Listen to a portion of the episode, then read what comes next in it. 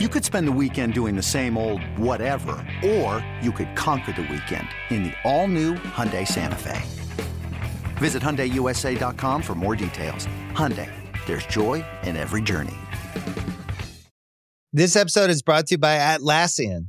Atlassian software like Jira, Confluence, and Trello help power global collaboration for all teams so they can accomplish everything that's impossible alone. Because individually we're great, but together we're so much better. Learn how to unleash the potential of your team at Atlassian.com. A T L A S S I A N.com. Atlassian. Tap the banner or visit this episode's page to learn more. Shouldn't you be at work? It's a lovely chip! Oh, it's a brilliant goal from Lars Bohinen! Still it's not away. Southgate's shot. Milosevic scores. QPR could do with a bit of magic from him. Maybe this is it. It is! Andy Sinton from nothing. Bryan Roy has headed Forest into the lead. And what a goal from Daniel Barkley. No power on it whatsoever, but Taibi has made a horrendous error. Now, you know him better than anybody probably. Do you back him to score quickly, yes or no? Yes. Oh, Ali Hassan! No!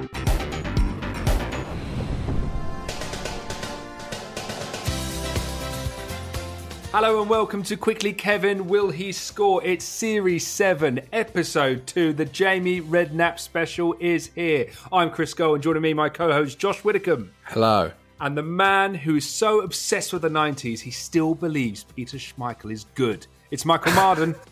For fuck's sake, hello.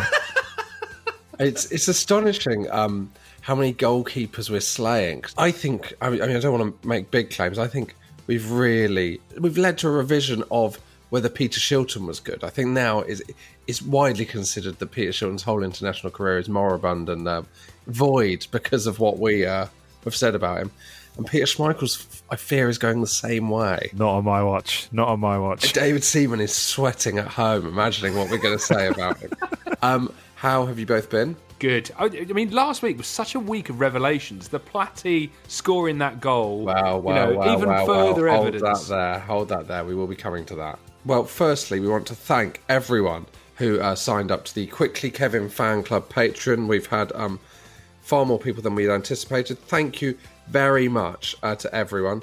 Uh, we have another. I mean, that was a big, exciting announcement last week. Go to patreon.com slash quickly Kevin.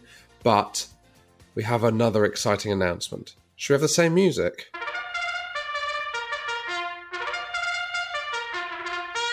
Sunday, 25th of October at 8 pm. Sunday night extravaganza. Quickly, Kevin Live is coming back. Last time we did this, we trended Zoom, on Twitter. On Zoom, on Zoom. Let, in your own hands. We, we have been reading the news. Let's be very clear on that. this isn't in person. yes, it will be on Zoom. Um, Or, sign or it. like similar thing. Like we're using Zoom like you would use Hoover. It is the brand, but we mean the concept. Uh, live show, 8 pm till 10 pm. The guests will be Tom Craine and Matt Forde. It will culminate in another big championship manager game. And of course, we will be responding live to your correspondence. If you want to join in with the fun, have a look on our social media. There'll be links there to buy a ticket. But you don't have to buy a ticket, Josh, if you're signed up to our Patreon. If you sign up to your Patreon, all of these Zoom gigs are free. We're planning to do three before Christmas. What we are planning to do here, so we did it before when we had Elis James against Tom Parry uh, at the height of lockdown, which is both of them choose a team, we interview them, we deal with your correspondence, uh, we trend on Twitter, and then uh, we play out Championship Manager game. What we're going to do, we're going to have the ultimate tournament of Championship Manager 97 98 of our favourite Quickly Kevin regulars, each in turn playing off in four quarterfinals, semis, and a final over the coming months. So that is uh, seven Zooms that it will take to get there.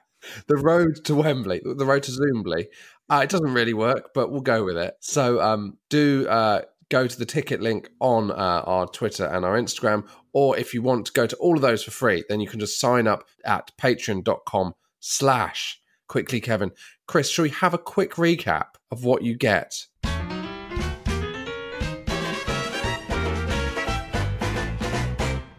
Ad free episodes, exclusive behind the scenes and extra audio visual content, fan club only extended episodes with bonus content.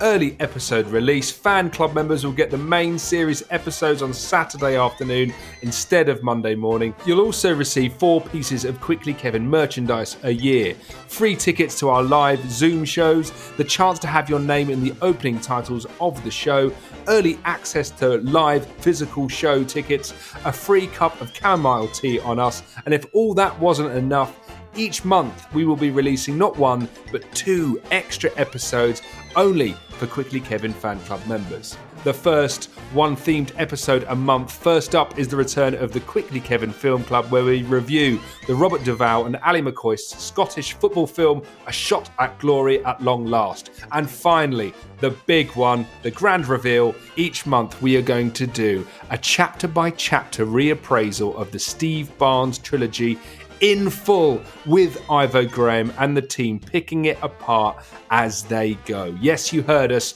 We are going to pour over every single page of the trilogy of books exclusively for Quickly Kevin fan club members. And all of this is available now over on patreon.com forward slash quickly Kevin.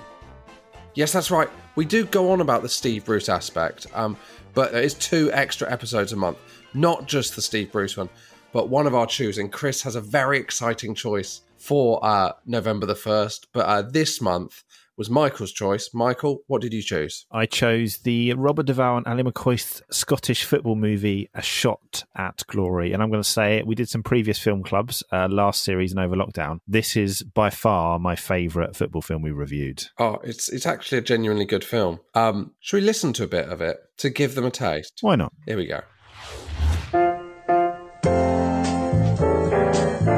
We've had a lot of requests for this. Uh, we started doing film clubs during the um, lockdown, and this is the film we got requested most, which was A Shot at Glory, a uh, film starring the classic duo of Robert Duvall and former European Golden Boot winner Ally McCoist. and I have to say, looking at the pic, the poster of this film, you imagine it's like what an XJ8 catalogue might look like. It is refined, it is luxurious. You've got the big name on there, Duvall. Also, Michael Keaton in that kind of void between Batman and his resurgence in Birdman. I, also on Wikipedia it says Daniel Day Lewis is in this. Yeah, that's that's complete bullshit.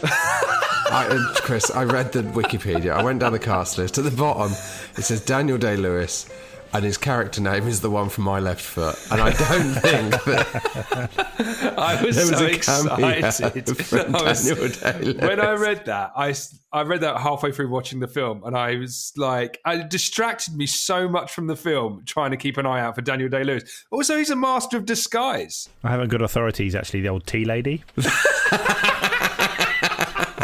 It's pure method. Four months he spent working in a football club as a tea lady for I, that role. I challenge anyone to watch a film if you're told that somewhere within it Daniel Day Lewis might have a surprise cameo. you will not would be able to pay Chris, attention to what's going on. It's, it's, I'd say it's a very modern sign of a bad review. Is I was reading the Wikipedia page halfway through watching it. It's never, it's never a good sign. But we should say, can we start? Sorry, um, before we get into the film, there's a couple of things I should say. Um, if you want to watch it before listening to this, I don't know how you two watched it. I seem to watch it on Facebook. Yes, I watched it on Facebook. Did you go in the Did you go in the comments? Oh, the first in for a comment. So it was just on. Fa- the full Yeah. film was on. Fa- I just googled a shot of glory. Yeah. The first one of the first links to come up is someone's just put it on their some Facebook group. Yes. The full film. Wow. Yes, they did. It was a Rangers fans Facebook group, and there's people have chipped in when they saw pieces of the film being filmed. So as we Oh, go through it, I'll point out what some people commented on. Some Someone wonderful- chipped in, and the worst thing is it went straight over Peter Schmeichel. Too soon. is that is that purely for the uh, the non Patreon listeners, Michael? We're going to find out, aren't we? It's sort of Inception level Peter Schmeichel jokes within jokes within jokes. Um, so we should start by uh, if you can go and watch the film and then come back to listen to this. I wait, or you don't have to. I'm not going to force you. But uh, Michael, should should we should we have the trailer? Yeah, why not?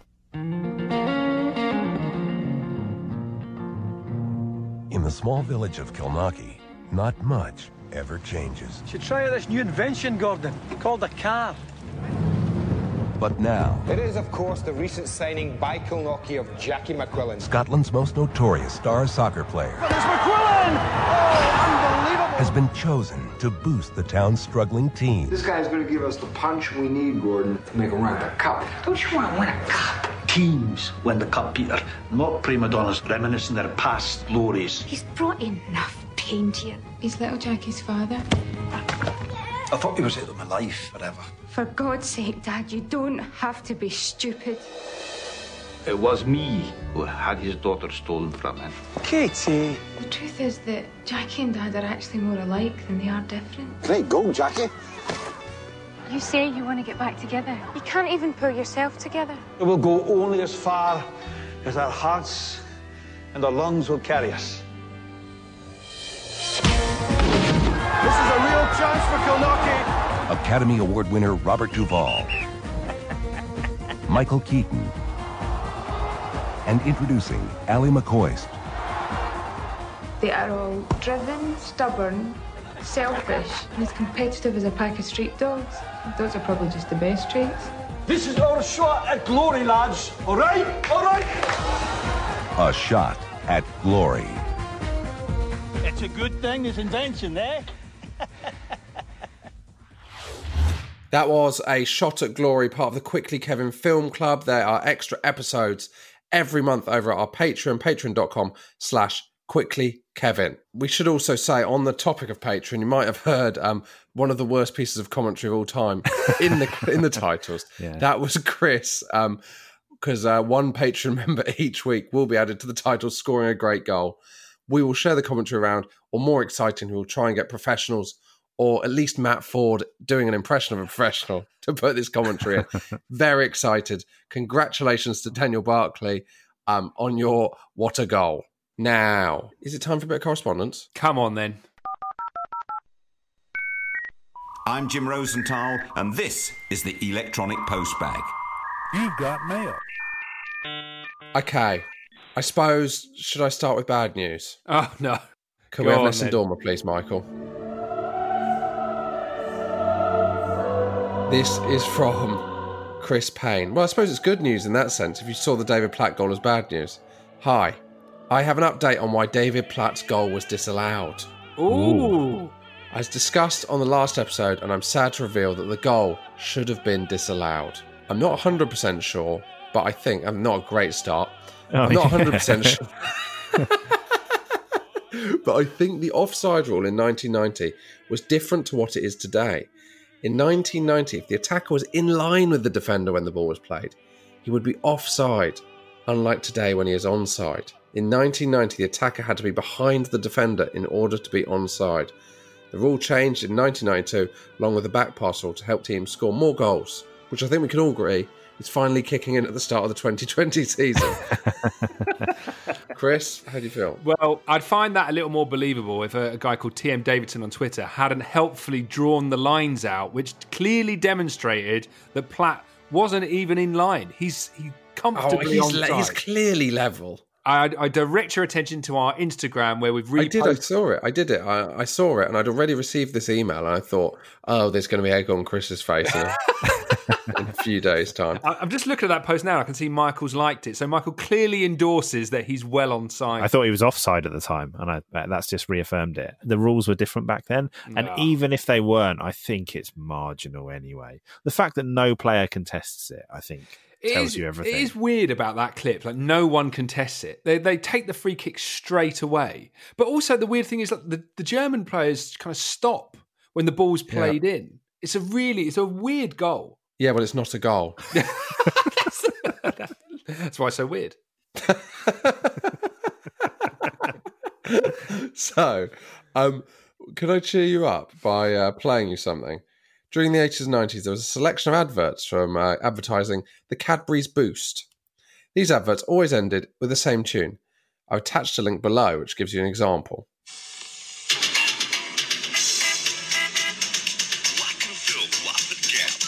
bites on a crocodile snap? What makes Tina shut her trap? It's new Cadbury's Biscuit Boost. Shark Cake Biscuit biscuit goes down well. The caramel and chocolate tastes real swell. Biscuit Boost, a great big bite that tames a giant appetite. Give your snack life. Okay. Do you remember it? I remember that advert. Yeah. Yeah. I don't. I'm not sure. They transport you back more than anything else, adverts. Um, during this era, my cousin Carl and I were teenagers and were obsessed with 90s football. One day, my cousin and I were sitting in his living room watching TV.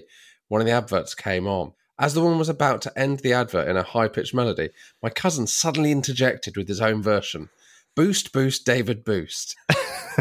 I I kind of guessed it was headed in that direction, but it's lovely to have that confirmed. For some reason, I found this incredibly hilarious and used to randomly sing this to myself.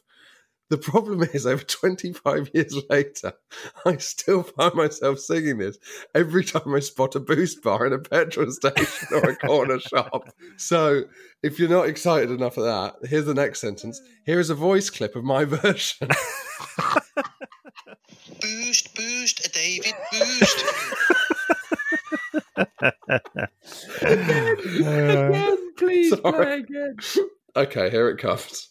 Boost, boost, David, boost.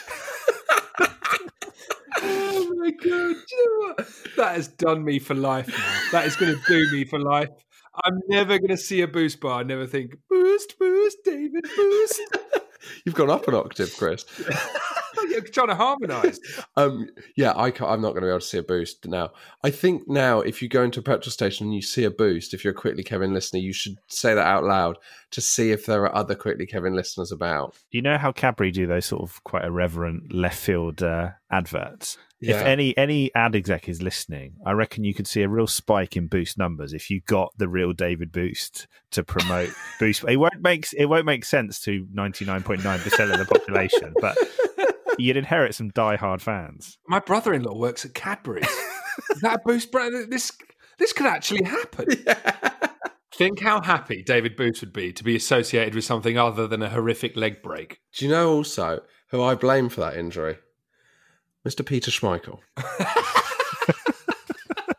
um, anyway, we haven't finished. He said, I thought I'd share this with you for two reasons. Number one, you're probably the only people who appreciate it. And secondly, it's another Coventry City connection to add to the snow. And I know this will please the listener who accused the show of being very stingy on the Coventry City front. Have a wonderful day, Scott Brannan. Oh, thank you, Scott. That's, that's really tickled me. Okay. This is from Matthew Pont. Hello, love the podcast. Re listen to them all the time. Thank you very much, Matthew. I've done some detective work on your suspicions that Terry Smith, ex Chester City manager and owner, edited his own Wikipedia page. oh, yes, please. Oh, I forgot about this. And I show my findings below. So it's Terry Smith's Wikipedia page, which we said was edited. So he's copied and pasted. Now I've never had I haven't got the technical ability to ever get to this point, but you can go in and see where all the edits are done, can't you? And when and Yeah. stuff. Yeah. So he's Yeah. copy and pasted this, but he's talked us through it. We'll put this up. We'll put a screen grab of this up on our Instagram.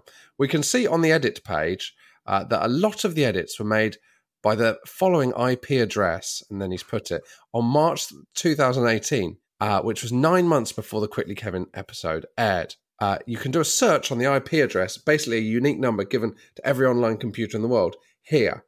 And we can see that this is the IP address of Johnson City in Tennessee. My suspicions were aroused.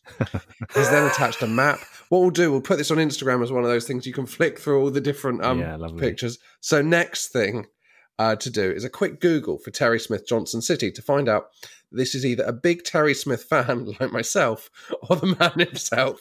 The Google search thankfully came up with a list of candidates, and the prime suspect is this one Terry Michael Smith, age 60s. This is almost certainly the real Terry Smith. It matches the info on his Wikipedia page. Age 61, wife Sarah, daughter Shannon, full name Terry Michael Smith. So, with this proof, I conclude that Terry Michael Smith of Johnson City, Tennessee, did in fact edit his own Wikipedia page on March 2018. Wow. I love that. I got nothing but respect for that. That is super. That's exactly the kind of support we're looking for from our listeners, i.e., the kind of people that record the Boost advert or go down what can only be described as a Wikipedia wormhole. Yeah. Sort of terrifying the digital fingerprint that you leave as well. Yes. Um, we should start a feature on famous footballers or 90s figures in general that you think have edited their own Wikipedia pages.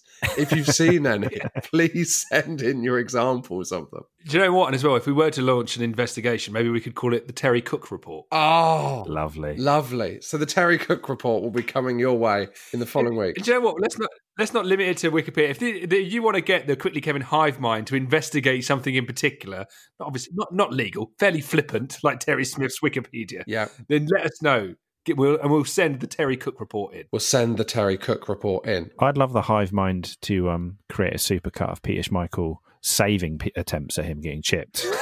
They're not they're not miracle workers, Michael. if anyone is good at CGI, then do let Michael know.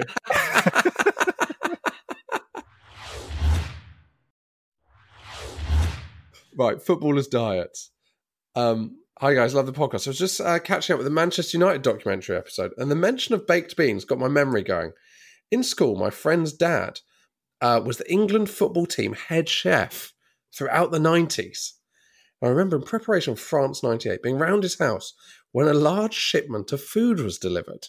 There were industrial amounts of baked beans, along with mountains of tomato ketchup, and to my surprise, crate after crate of strawberry and banana yazoo.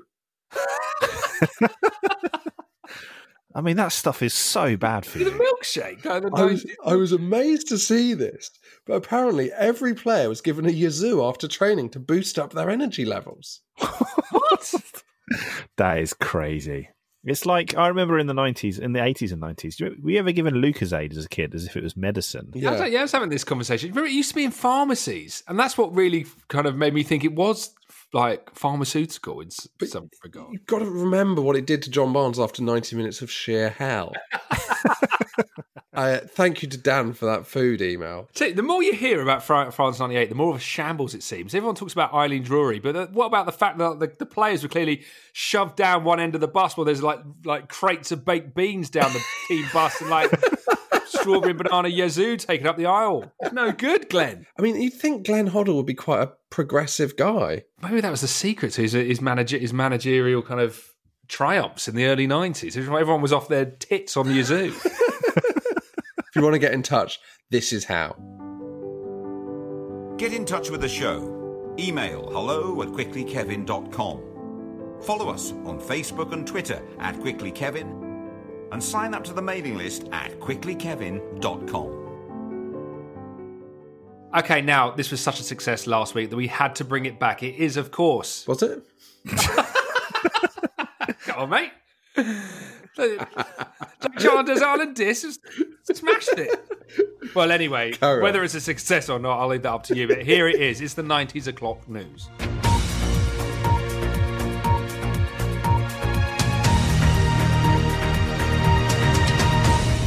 Jamie Marino's coat on eBay, maybe. Paul Merson furious at Gunnosaurus departure. First bit of news. Helpfully, a listener after last week, we mentioned that Jamie Marino um, was spotted in a Teesside 10 pin bowling alley with a man of the match Coca Cola Cup 94 95 bomber jacket, match worn. And that match worn jacket has turned up. No, it's not, it's not match worn, is it? But he's worn it after the match. But it's turned up on eBay for only £20. And uh, reading the description, it could be Jamie Marino's. It could be. It could be. It- it's the same season. It looks similar, and it says it says in the description that it's been hung in a bar for many years. yes. So that I mean, it adds up. It, presumably they're getting them every. You know, there must have been loads of these jackets. Hence, it only 94, going for 20. 95. well, Um, yeah, because there's like loads of League Cup games. and There's a man a match in each of them, Chris. They're, they're, they're, turning out jacket. I thought it was just for the TV ones. They're, they're turning out jackets for every game. They can't be, can they? Am I, am I mad? Joe, the, the, there is a wonderful detail to this. Obviously, that shot of Marino, what, the, he's- uh, the stitching around the collar.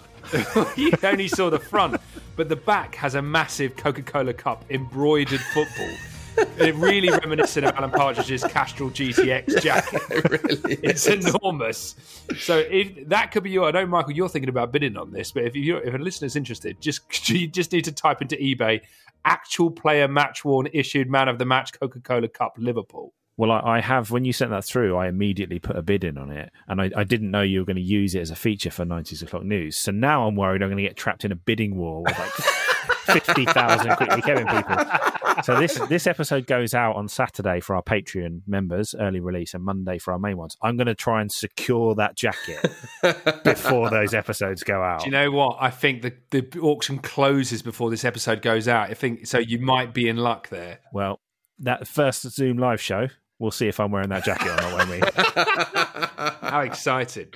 And secondly, on the 90s o'clock news, big news story uh, last week. Gunnosaurus departing Arsenal after 27 years of service. times. Paul Merson fuming about it on Sky Sports. And there's a one thing he said in particular that I thought was worth uh, pointing out.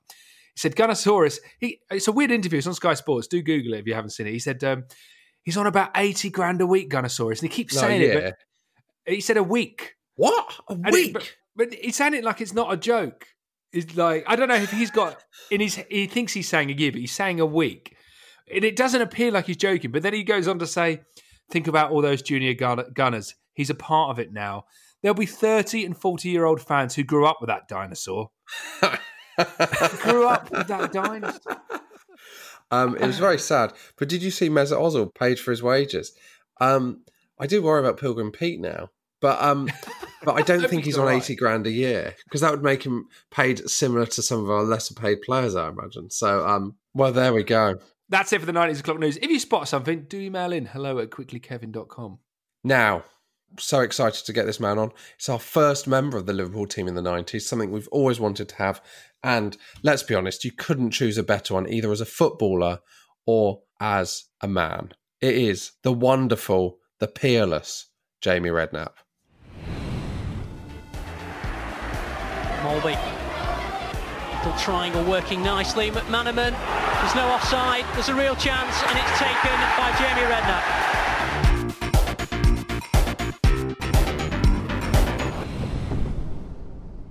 Our guest this week continues to be one of the most iconic figures of 90s football. Among the first of a new generation of Premier League pop culture celebrities, he combined silky skills with impossibly photogenic good looks. One of the most technically gifted players of his generation, he brought the Kop to its feet on dozens of occasions in the middle of a mid 90s Liverpool team known for their flair, both on and off the pitch. It's our pleasure to welcome to Quickly Kevin, Jamie Redknapp.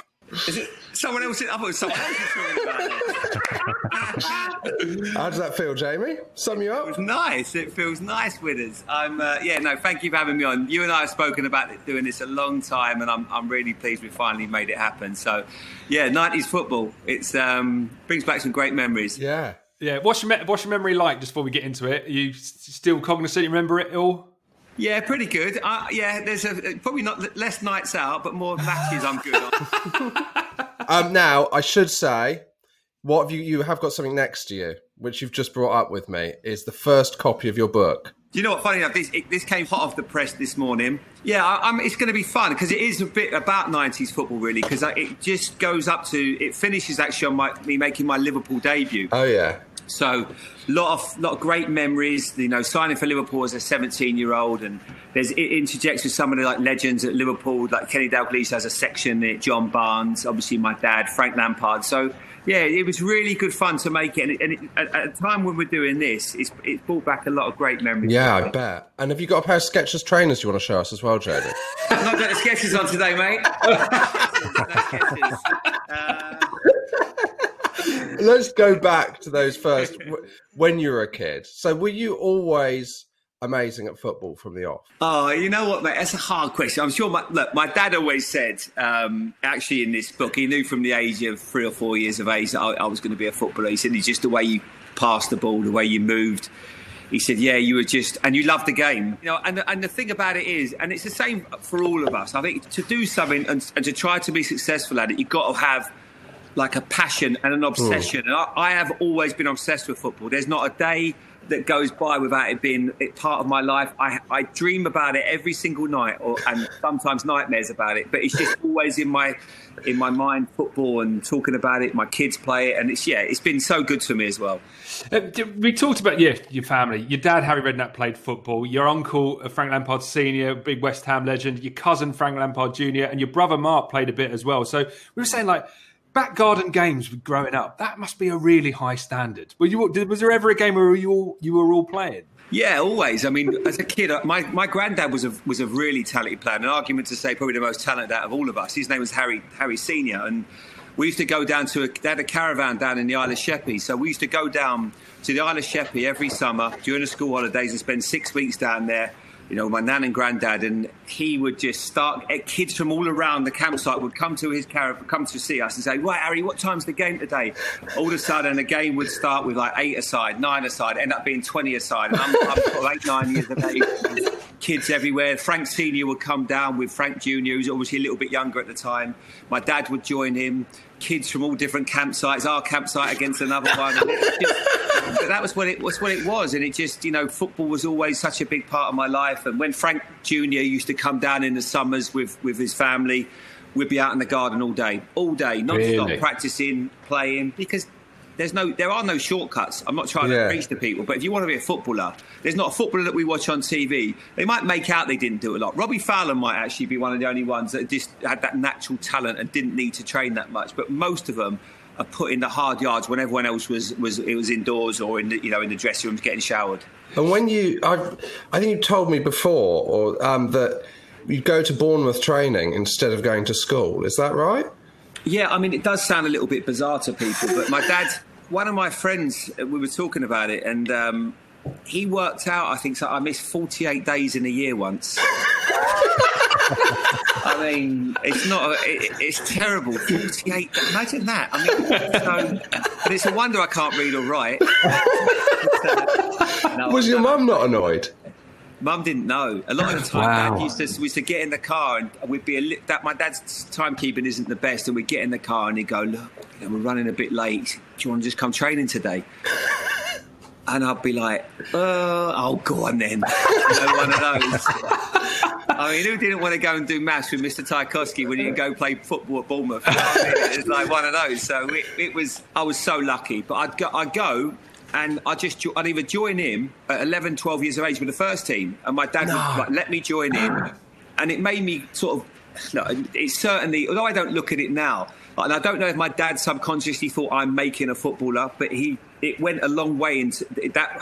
That helped me become a footballer because I was, I knew that if I trained and I gave the ball away, it ruined the session. So that was so influential in me. Oh, as a wow. wanting to give the ball away, and even if I just had to spend all day getting the balls to the players or just picking up the kit, I didn't care. I just wanted to be around football. I wanted to be a footballer, and it was just so much part of my life. I I think you picked up some injuries at the end of your career. Is that because you were training with the first team of Bournemouth at 11 years old? that can't be good for the knees. no. Do, do you know what? Joking aside, because I do. You know, obviously, the injuries play a big part, and I know Josh and I we do League of Their Own together, and, it, and it, I get a lot of stick for it. But I do look back, and I do wonder sometimes. I remember. Um, the amount I played as a kid, and there was a, there was a, I played for like I play on, on Saturday, I play in the morning, I play in the afternoon, I trained all the time. I probably did too much as a kid, and there is an argument to say that's why I did because all my injuries, I didn't have like a little muscle injury. Like I, I broke my ankle twice. I, you know, I had about 15 knee operations, so they weren't lit, little injuries. They were injuries, obviously, when I was developing and growing, and maybe I did too too much. So there does come a, a, like another side to it, but there's nothing you can do about that. I don't look back and go, oh, you know, what if? So I had the most. I was so lucky to have done what I did, play for Liverpool and England, and, and had the most amazing laugh and times doing it. Um, and as well, I think people might suspect that you had a really privileged upbringing. But, but you know, back, back when you were a kid, Harry was still a manager at Bournemouth. He didn't have all this Premier League success he got later in his career. Your mum worked in a hairdresser's. You had a three pound seventy a week paper round. I read, and that you used to, if other kids didn't turn up, you'd have to do their paper round. But if that happened, you would wake your dad up, and he would drive you around and get you to, and help you out on your paper round. Yeah, I was a spare boy. I think that's what they called me. Yeah, I, I was. Yeah, so we ra- Yeah, but I did. I know because Dad, when Dad was a player, obviously we all think about. We just imagine footballers earning vast amounts of money forever. It wasn't the case. When my dad retired, he had no money. He liked to bet, so I'm sure he, you know, he got rid of a lot of that gambling as well. so we, we, he then managed Oxford City, funny enough, with Bobby Moore, not Oxford United, Oxford City which is a non-league team, and they used to travel up there all the time, and that didn't really work out. Then we went over to America. We went to a cup. He coached in Seattle, coached in Arizona. That didn't really work out either. Ends up coming back to Bournemouth, and I'm not just saying it. We had nothing. I went to, you know, obviously a normal comprehensive school. I was treated uh, like, you know, it's easy to say now, but I, I never, although my mum and dad, we weren't poor, but my dad worked hard and you know got me everything that I could. It was the best boots that I could possibly have. But I also had to do it because that's why I had the paper round because he wanted me to establish, you know, good morals, make sure I worked hard for everything I get, and and, and that's something that really you know I've, I've adhered to all my life. I, I think if you work hard, you know, you get you get rewarded. So I, I was very fortunate that, that, that, that my dad did well at an age as I got older. He started when he started became obviously manager of Bournemouth. Things started to change, and then we went from one house to another, and all of a sudden, then he built a house. It was like wow, we couldn't believe it. know, it was amazing. So no, I'm, but he's worked hard, and he deserves everything he gets. Did you? Um, and then you signed for Bournemouth. So how does that come about? When you, does your dad take your side and say, "I'm going to sign you"? yeah, I, well, I'll tell you exactly how it happened, Josh. I was I was at Tottenham. So when I, I signed for Tottenham at 14 till I was Hmm. 21, um, which was obviously a, a contract that you probably was to a certain extent a little bit, but a lot of players did it then because they. I, I was at Everton as a kid. I was at um, West Ham, uh, Tottenham, and then I decided to sign for Tottenham at 14. They gave me a long contract, two-year apprenticeship, two-year pro. But when I got to 16, I just felt I just didn't see a pathway for me. I saw a lot of good reserve team players that were stuck, if you like, and, and Bournemouth at the time was signing lots of players. So I went to see Terry Venables with my dad, and I said, "Look, you know, I, I love Tottenham, but I feel a bit homesick, and I don't think I'm ready to come to Tottenham right now." I mean, I moved to Liverpool a year later, so that that didn't really work out. you know, but at the time, it felt a really good lie. Um, and so then, then I said to Dad, like, I really, I think I can get in your first team, and I could then, if in a year's time, hopefully, some, you know, I can go to a first team. But I want to get some first team experience. I, wanna be- I can be in your first team at 16 years of age, which really, It's a brave looking back, decision. brave, yeah, because like kids that were, I went to, to be an apprenticeship with Bournemouth that were. They, they were like, you're mad. You got that. You've got the security at Tottenham till you're 21, and, and you're and Bournemouth are giving you a one year deal. But it was, you know, it was almost like bullseye. You just gamble. I just thought, right, I'm going to gamble. I just, gonna, just sorry, I, I can do it. I've got it in me. I know what I'm capable of. And I got into Bournemouth first team. I made my debut at 16, and they had really good. People, like obviously, I was lucky to have my dad as a manager. Like Tony Pulis was there. Ian Bishop was a really good midfield player. Played for West Ham. You guys will know Bish. So Shaun Brooks was a tremendous midfield player. So people I could really, I could get a lot of what Tony Pulis would ingrain in me in the hard work, determination, like a nastiness, if you like and Shaun Brooks and the other players had the skill and the guile. So I thought I could learn more there rather than playing in Tottenham's youth team. And it was one of the best decisions I've ever made. Yeah. Yeah, but um, were you doing the YTS stuff like sweeping up the dressing room and washing boots? Would your dad make you do that? Your best time, best time of my football career, without a doubt, with your mates. You know, a lot of my like my best. I'm still good friends with them now. And There's one of the, like, Dave, Dave Morris was um, a midfield player. So Dave Morris and a guy called Dean Giddings, Both they didn't make it professionally, but they're good. They had, you know played non-league and very talented boys. But they were my best mates. So we, you know, we'd train all day, and then we'd then we'd get jobs to like John, uh, guy called John Kirk, captain. He was uh, like in charge. He was the foreman, so he used to give us all jobs. You had to clean the toilets, you had to paint the stands, you had to do everyone's boots. I had to clean Luther Blissett and Shaun Brooks's boots. It was all just part of it, and it was. Do you know what? It was the best part of it because you were with your mates. You know, you're 16 years of age. you've got 27 pound a week, but you felt like you were millionaires. And that Saturday night, you go in. You know, have your fake ID, and you try to get in Madison's nightclub if you were lucky. I always, used to, I always used to forget my ID, and I give 1973, and you know, in, in, in, instead of 72 or 71. You know I mean? Did you negotiate your contract with your dad? Was that, was that a tough negotiation? Yeah, I, I've got it. Do you know what? I've got it. I'm going to read it to you. I've got it here somewhere. Hold on. So when I when I signed my initial contract at Bournemouth, I think the the, the terms were I got a five thousand pound signing on fee. Oh, it's good money. Yeah, so I mean that that at the time. Oh, here we go. So I've got it here. So yeah, so I was getting so my basic wage in 1990 um, for the 30. I'm going to be paid 130 pound a week, and plus I got an 100 pound for every appearance in the first team. The play, and, I, and then I got a once and only sign on fee of five thousand pounds. That's good money though, for a 16 year old. I know. Well, it, it actually got. Let's have a look with us. It got better because if we um, if we won the FA Cup, the time, there was more chance of flying to the moon. We got eight grand. I mean, what do you going to give us eight million, man? That incentivised you to win the FA Cup for Bournemouth. I know. But If only they'd made it I- 10. I, didn't, I didn't care. I was, you know, it made no difference if you were getting that or whatever it was. But that was part of um, money. I didn't play football to think, and I'm not, this is not a dig at modern day football, but nowadays you players, you know, it's the, it's the all, all the trappings that go with it, the nice cars, everything else, and you know the the houses, the cars, the clothes, the watches. When we were that age, I just want to be a footballer. I just want Yeah. to football. I just want to play for AFC Bournemouth and put that kit on, and that was all that mattered. Do you, were you living with your dad while he was your manager? Yeah, of course. I was 16. What do you think? I'm going to go out- live on my own? why, why would I? My mum's a great cook. And so were you, were you like going home and was he picking you in the team or was that causing problems around the dinner table or like?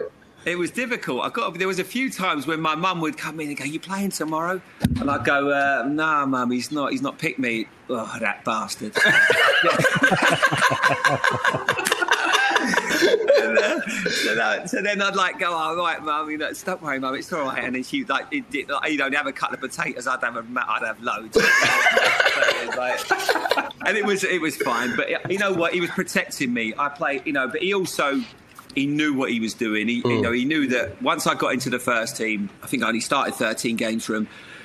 Kenny Dalglish then called and uh, he met my dad at a dinner. It was a sports writers dinner or something like that. And went up to my dad and said, "I've- "I've heard a lot about your boy. You know, I'd love to sign him." And then, and it, again, an enormous amount of confidence. Dad came back and told me that night. I remember him waking me up and said, "Look, you know, Kenny Dalglish spoke to me and they want to sign you." Like, Wow, I couldn't believe it, but. I was adamant. I said, "Look, Dad, this is fine. You know, they want to, they want me to go up there and, and speak to them." And I go on. I want to go there, but I'm not ready yet. I need to. I want to play in your first team. I want to establish myself, and it, it meant a lot to me. I didn't want to go to to Liverpool Yeah. like every, everyone else. I wanted to have had some kind of first team experience, and it and it certainly helped me. Uh, So you didn't go straight away. You it was a few months after that first contact. No, no. I tell you what I did exactly. I went up to. Um, I went. I, I'm not going to call it a trial because the trial it wasn't a trial because they they wanted me. So I, they just asked me to go and train. I went up there and stayed with Kenny and his family, and I, I think I went up there for a week because I was in Bournemouth's first team at the time. I went up and it was just I couldn't believe it. You know, you got on the bus with all these first team players. I've got John Barnes on my wall uh, uh, in my bedroom, and next thing I'm sitting next to him, and it's like wow, and you know, just What was Barnes like when you signed? Aye. You know, they say they always say, Josh, don't meet your heroes, but it was just he was amazing to me. Because my first day is when I actually signed at Liverpool. So in those days that you used to go to, nowadays the players would get in the car, go to the training ground. But in the, the, the Shankly days, the boot room days, you used to get on the bus. So you get on the bus, uh, this old rickety bus. Well, you, sorry, you, you'd be at Anfield, you get changed, and then Ronnie Moran used to shout this. I think it was like away the new. So I, I remember my first day thinking, what's that mean? Anyway, everyone then gets up, you walk back up the tunnel, uh, back out, and then there's a bus waiting for you that's like.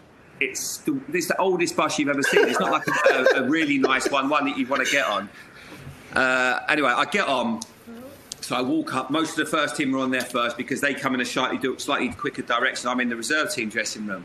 So John Barnes is sitting there and Ronnie Whelan. And as I'm walking up, I'm just clocking them, Alan Hansen, and I'm like blowing my mind. These are my heroes. So I go to sit down next to someone. They go, oh, "Can't sit there, son. That's Ronnie Whelan's seat." And I go, "Okay." So I get up, go to the next seat on the bus. No, you can't sit there. That's uh, Steve McMahon's seat. Oh, okay, no problem. Anyway, Alan Hansen's seat. They've got me. I'm like I'm a yo. I'm, I'm all over the place now. I can feel it's freezing cold. I can feel the beads of sweat coming down my face. Johnny Barnes went, "Come and sit here, mate." Anyway, I went and sat next to Johnny, and he just went, "Don't worry about them. That you're going to get plenty of that." Because I think Oh. because I was a Southerner, Yeah. and he was he was a Southerner himself. He'd been through it. Although he he signed obviously when he was a bit more established than I was. But I had the long hair, and he was like, "Oh, you you got that some long hair there." And, uh, you know, I think he was questioning me a little bit.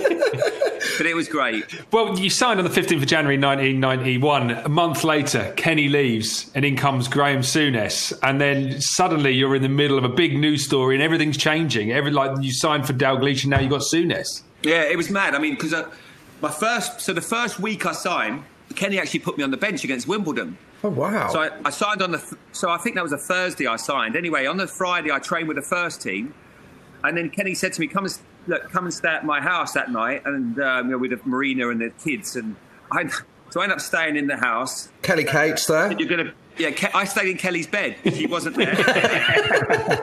he wasn't there, and uh, Kelly. They get Kelly out into another room. I'm staying in Kelly's bed, and then so the next morning, we Kenny's taking me to the game, and uh, we're at- we're at Anfield, and so Kenny reads out the team. in those days two subs. So I, I'm, again, I'm still in this awe of what's going on around me, in awe of everyone.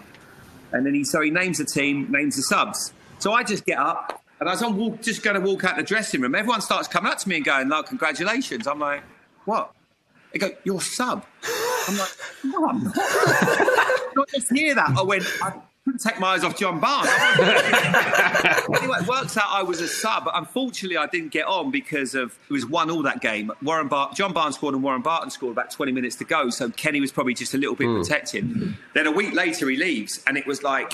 I couldn't believe it. I've got to be honest. I was gutted, but you know, he called. He actually called me, which was probably the nicest thing anyone's ever done in football. Because he, when he left, it was one of the biggest. You know, it was the most incredible thing. Yeah. like, you remember where you were when Kenny left Liverpool, and it, it obviously had a lot of problems, and I, I, I fully understood it. And having had a dad in management, I probably understood it fully more than anyone. But then um, I, I went back to my digs. I'm, I'm staying with a lady called Mrs. Sainsbury, and the phone goes. I'm devastated. Anyway, it's Kenny. Just to say, look, Jamie, I just want to just say what's happened today. You're always going to be fine at Liverpool. You know, we've got so much respect for you. You're, you're going to be a great player. Uh, look, tomorrow, I know you haven't travelled with the first team, but tomorrow I'm going to play. I'm playing golf at Hillside, which is his course. He said, "Let's go and have 18 holes together after training, and we'll have a good chat." And I'm thinking, this guy is going through probably Wow. absolute hell in his mind. He's left the biggest job in, in, in football, and he still had the time to call me. And it just shows, tells you every single thing you need to know about the man. Yeah. Uh, He's. I, I don't know anyone that doesn't. He's, people speak so well of him, don't they? He's just such kind of inspiring guy. he went through so much at Liverpool. People forget. You know, he went to I think every single funeral. Yeah. You know, for all those people at Hillsborough, you can imagine he was in a. You could, uh, nothing compared to the families Yeah. who lost their loved ones, but that that sense of togetherness and, and Kenny putting himself out to go to every funeral to just help the families that little, just to try to make it as easy as possible. And it only, I don't know how many years ago he got a knighthood, but I, you know, there's people getting knighthoods for things, you know, or, or honours from the from the Queen. Kenny only got one a year or two ago for his services and what he's done to football. I mean, Yeah. it's just incredible that he, it took so long for people to acknowledge what he did. Um, maybe a less celebrated Liverpool managerial reign came next under Graham Souness, and obviously got a reputation as a strict disciplinarian, very intimidating man. I heard a story that he used to do topless press ups in front of the first team just to kind of intimidate intimidate you and bring a bit more out of you. Is that is that true? He did. That's the first time. Yeah, he loved it. He couldn't wait to get his top. But the first time I said he did it, he had, he's just after he had his heart bypass. So he walked in and he's got he's got a, a scar all the way down here. And he just got out and just like polished off a quick like 25 press ups and just got up, just like sweat glistening. And it was like, you know, one of them. You know I mean? It's like, what do you say? What do you say to that? Graham Souness is in front of you doing topless press ups. And uh, yeah, it was quite. Was he a bizarre, but- scary like? So when he when he arrives, what was he like? 'Cause I know obviously now you you kind of but I'm still scared. to do topless press ups before you go on air. On Super Sky, Sunday. Sky, yeah, just comes to see out. what what was he like when he came in? Then was it did he like have that fear factor completely? Yeah, absolutely. Everyone was scared stiff of him because of his, obviously his history, uh, of what he'd done at the club. He was one of the best midfield players the club's ever seen. So, yeah, I, I think there was a bit of a fear factor in, involved with Graham. And I think he'd tell you himself, I need to talk out of turn. He, you know, Graham got, you know, he tried to change things too quickly. And you had the old guard there of players that were just coming to the end. He was trying to bring through the likes of Robbie, myself. Steve McManaman was a brilliant player, Macca. And then the old players, it's like you had to do things gradually. He wanted to get rid of that boot room. He wanted to get the, the story I told about the bus. He didn't want that. So he wanted to make things, turn things into the modern era. A lot of fans didn't want that. A lot of ex-players didn't like it, and and it. It, it, it didn't work out for Graham as a manager. It's a shame because I think he could have been brilliant for the club. I mean, was it these things happen? Is it a big ask, isn't it? That old guard, they really ruled the roost as you experienced on the, on the bus, and th those amazing young players coming through. It's a tough job for anybody, isn't it? Yeah, because and al- also the the greats were coming to the end. You know, that, that McMahon and Whelan and, and Stevie Nicol that had, that have been so good for the club were just starting to get maybe slightly older, and they were brilliant players and great characters. So Graham realised he had to change things, but it had to be done gradually, and, and maybe did it a little bit too quickly. But I mean, he gave me my debut. I was, you know, he gave me my debut at 18 years of age, playing against Auxerre. He gave me my Premier League, or actually League Division One debut at the time. So I owe Graham an enormous amount of you know, gratitude because of what he did for me. He got quite, you know, there was elements of he brought in Julian Dicks. There was Neil Ruddock. There was kind of hard. He liked a hard player, like a kind of. Um, tough players. I think that's why we got on so well. Saw a lot of him. I like the way you laugh. So you lot laugh. I promised if I played now, I would be a modern day kid. I'm telling you, you think it's funny. That was the first half of Jamie Redknapp, who had so much good stuff to say uh, that we have split it into two. So if you want to listen to the second half, it's there waiting for you where you listen to your podcasts.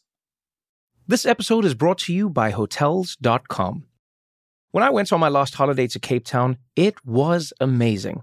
My friends were there, the weather was phenomenal, and most importantly, the food was fantastic.